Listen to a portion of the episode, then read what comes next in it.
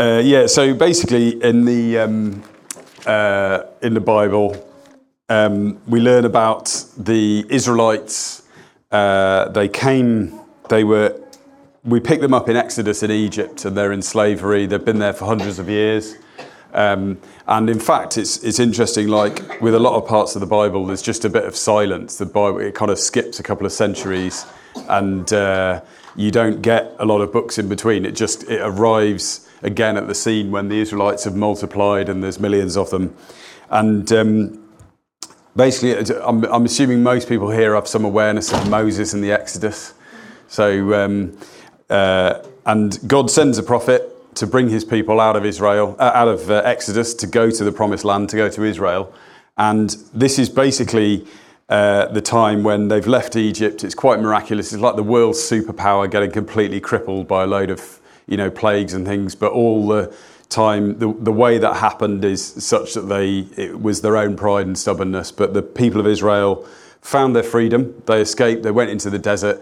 They were actually given a lot of food and a lot of treasure to go with, and we arrive at them at just the point at which they've probably eaten the last of the food that they left with, and so they're hungry. Just to recap the Manna House, don't really need to do this, but yeah. Um, the, the Manna House is about the church helping others. It's about us reaching out a, a hand and helping others. Um, it's about us uh, organising and dealing with that, and actually managing the generosity of a lot of other organisations and things like that. So, uh, so it's a really good thing to be involved in. It's a really good thing to do. I'm, I'm really impressed as a, as a newbie.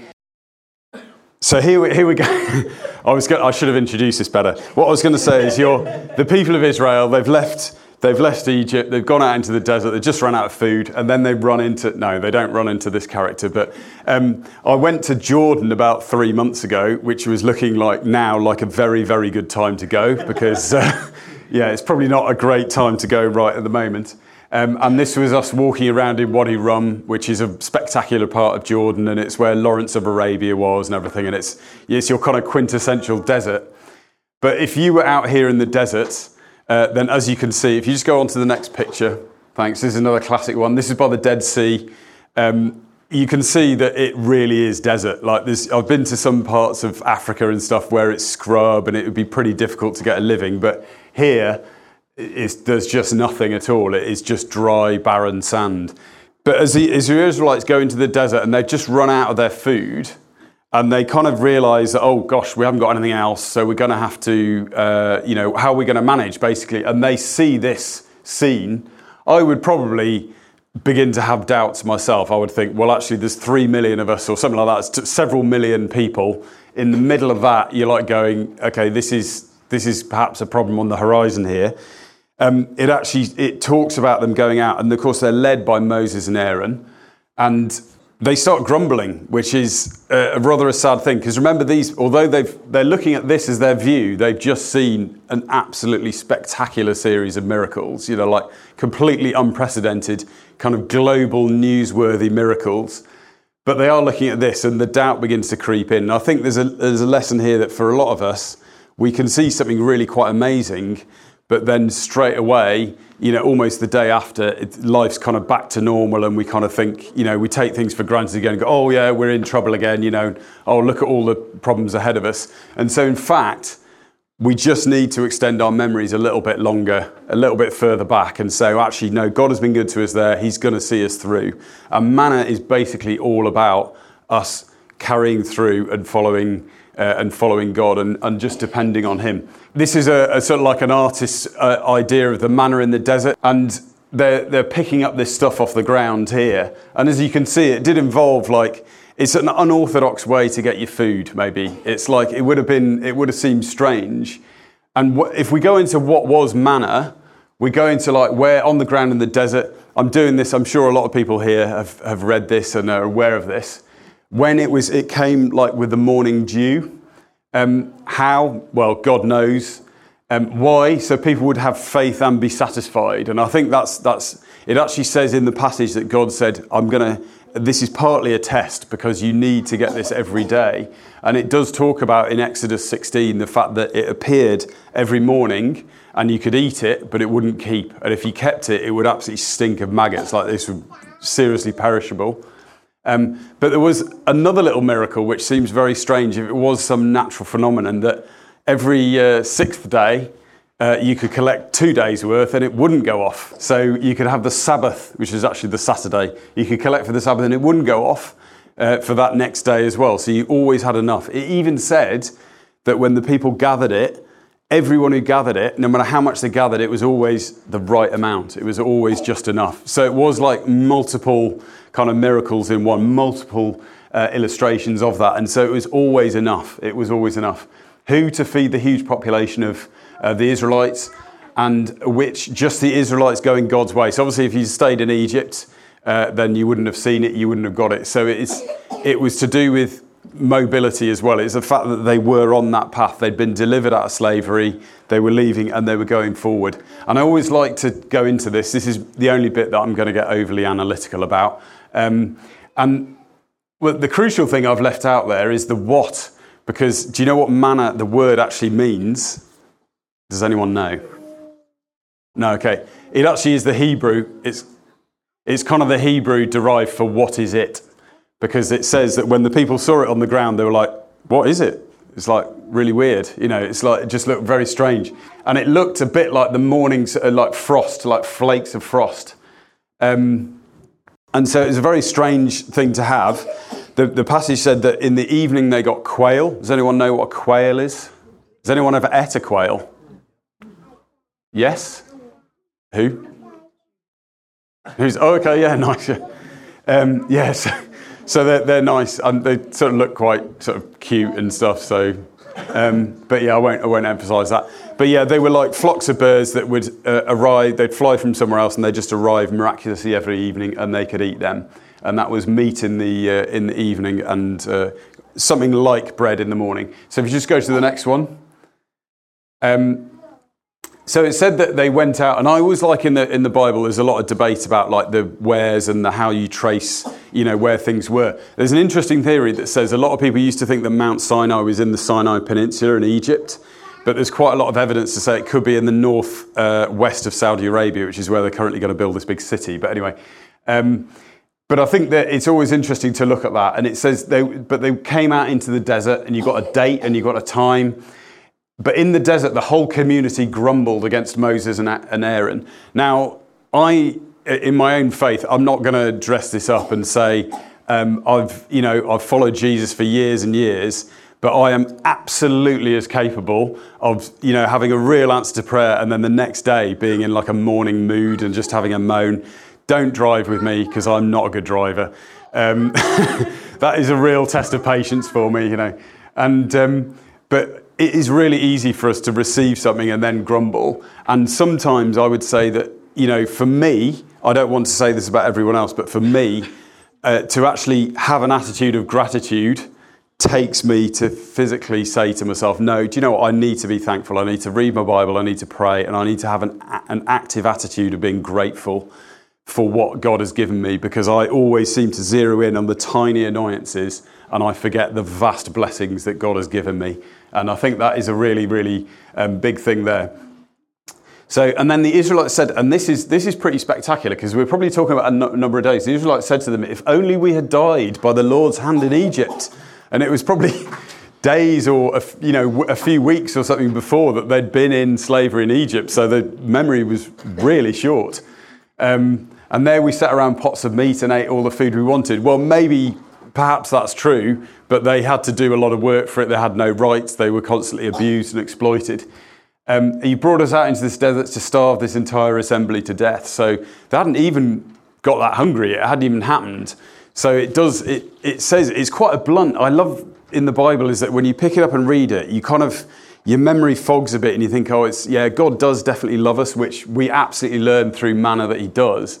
But at the same time, it's, it's really down to earth in just what they're like. And when I read this, I see, you know, I see a lot of myself as well, thinking, yeah, we had these amazing miracles and totally going along with that. But then also being, having that really quick kind of ability just to sort of forget it all and, uh, and get a bit, uh, just a tiny bit melodramatic maybe. So yeah, they look back to the good old days, which was probably not that, not that long at all. And they use this to justify their pessimism. Um, it's true, they didn't know what tomorrow would bring. If you were a practical person, you'd go, well, yeah, we're in the middle of this incredibly dry desert, there's absolutely nothing around. But you would expect that God, you know, that actually you could remember a few days, a few weeks back and go, do you know what? We should actually bear with this, we should trust. Um, they had to trust, but they weren't even alone as well. It wasn't even like they were in this wilderness, you know, by themselves. They had Moses and Aaron and they'd, you know, they were confidently leading them. They were, they were taking them out into the desert, but they were grumbling. They were grumblers. And I, I think this is, as I say, a really, a really good lesson for us and a really good lesson for us who also want to lead and also want to share our faith. Is actually, uh, we will get this from people, but we're as guilty of it as ourselves.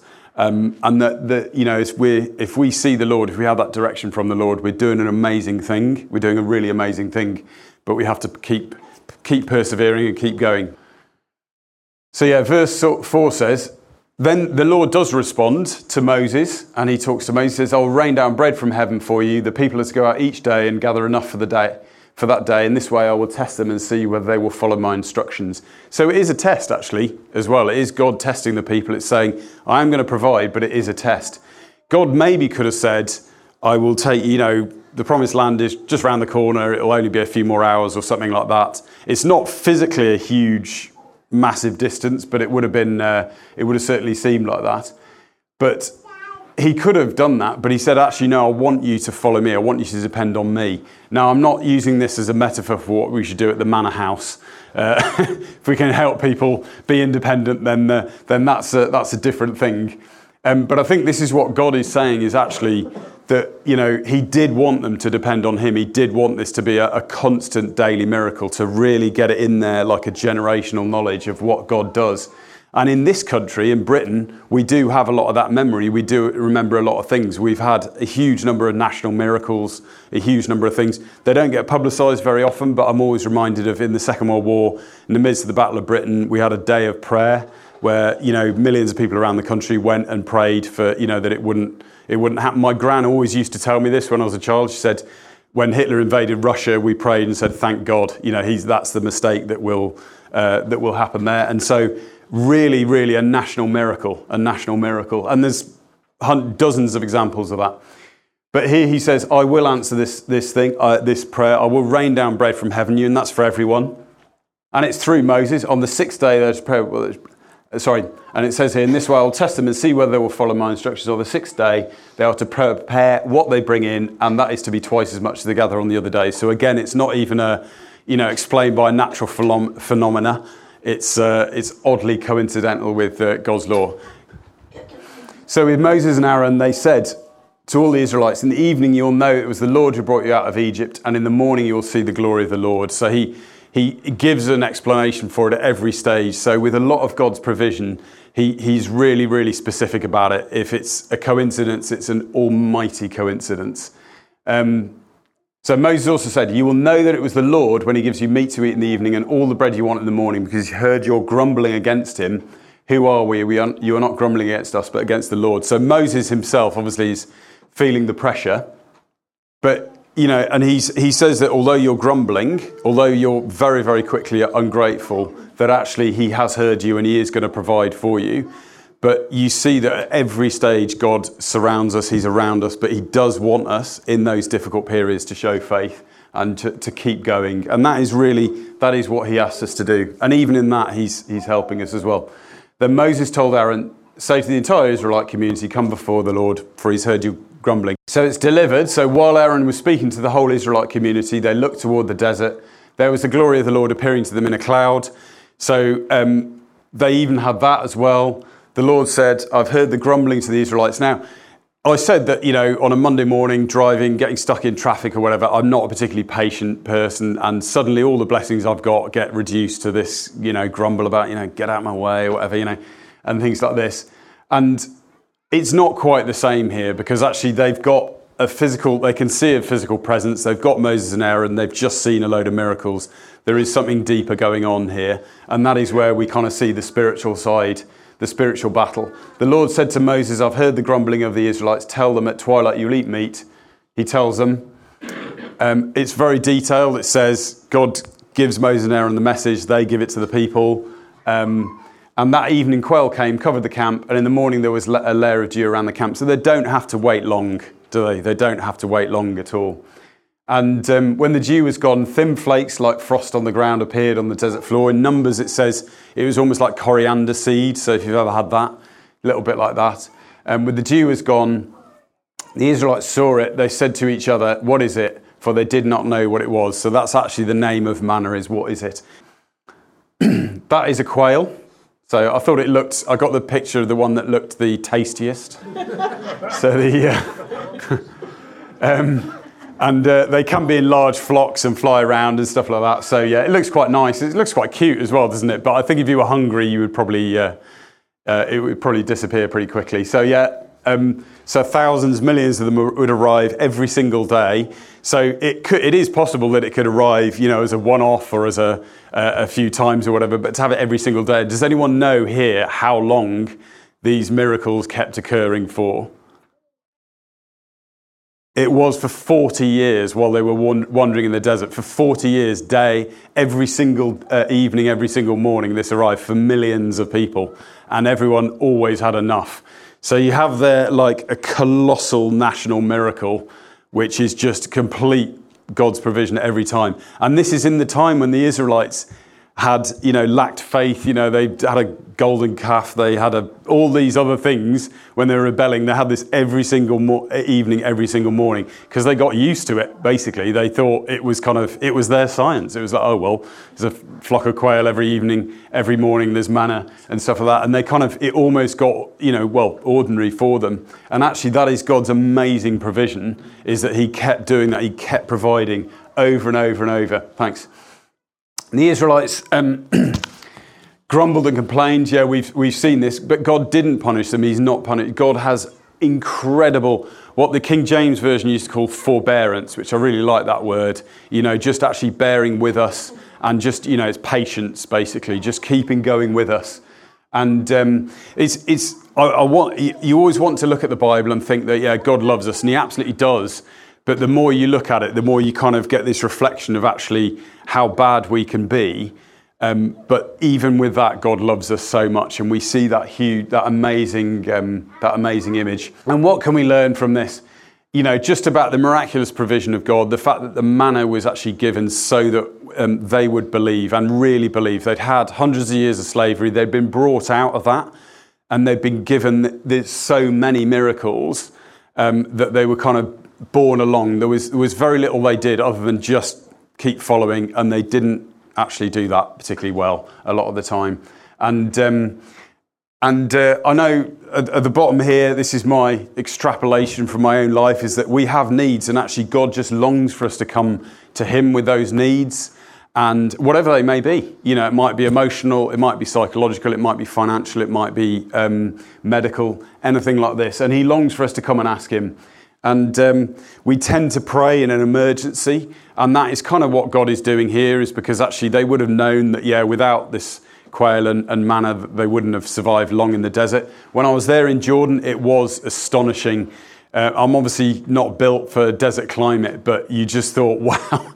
You, we get out of the coach every sort of few hours and go and visit a site, and it was nice. But you think this heat, you really would not survive long here. It would just be a matter of you know a day or something, and it is it is pretty withering. So they would have had that constant reminder of the fact that while in the desert, their chances of being independent were zero, but if they just had to depend on the Lord and they just had to keep going, and um, yeah, amazing. So yeah, I'm afraid there had to be one flow chart, but I won't make a career out of it. So the, um, but yeah, I think we follow because God. We today as Christians follow because God has freed us through Jesus' death and resurrection.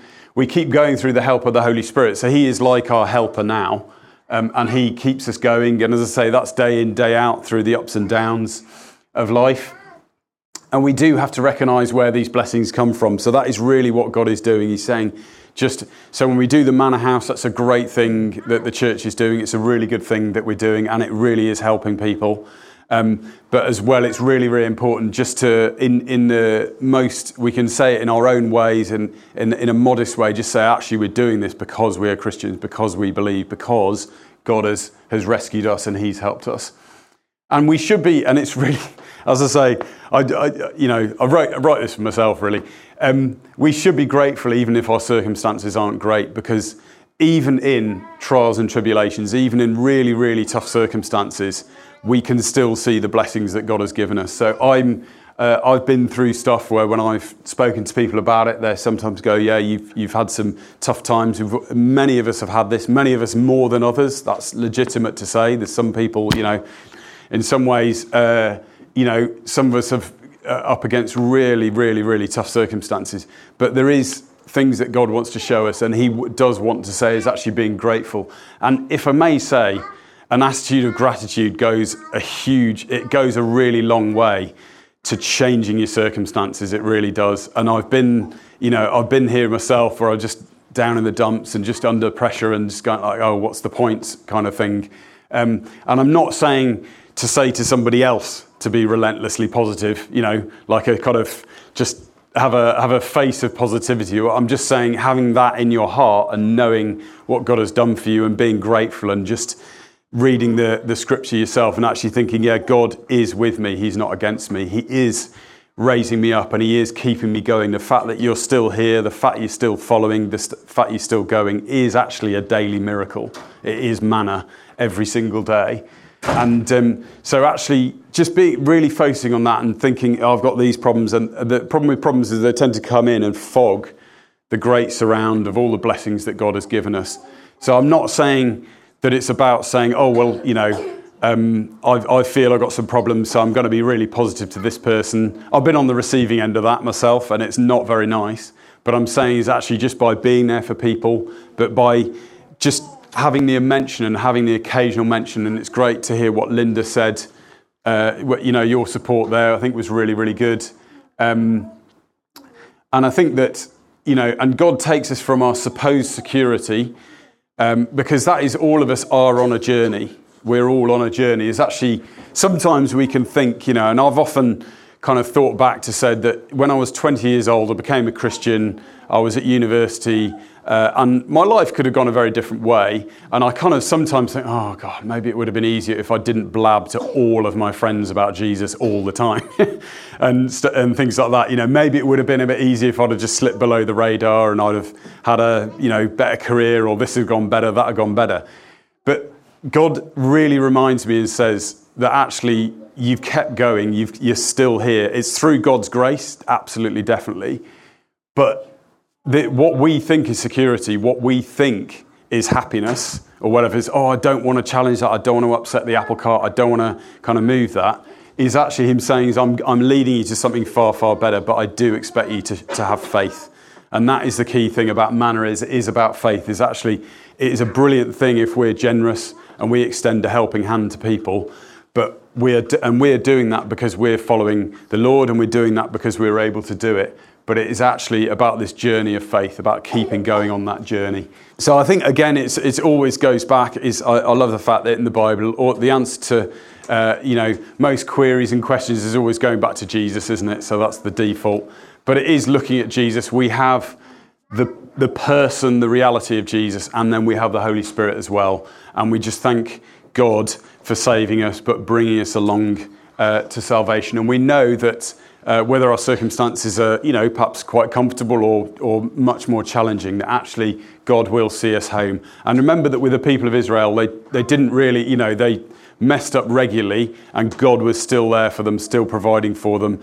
Some of them did respond, some of them um, did do that, but actually he saw them home and he did fulfill his promises. And so we do know that God is faithful. And um, we can really mess it up sometimes, but God even finds a way of drawing us home uh, in the midst of that. And so when we're having conversations with people, we're talking to people who, like we heard that you know story about someone who is uh, on the verge of suicide, or people saying that they're really struggling to cope. This is an amazing work that God has, has given us to do, and it's a huge and it's a massive opportunity.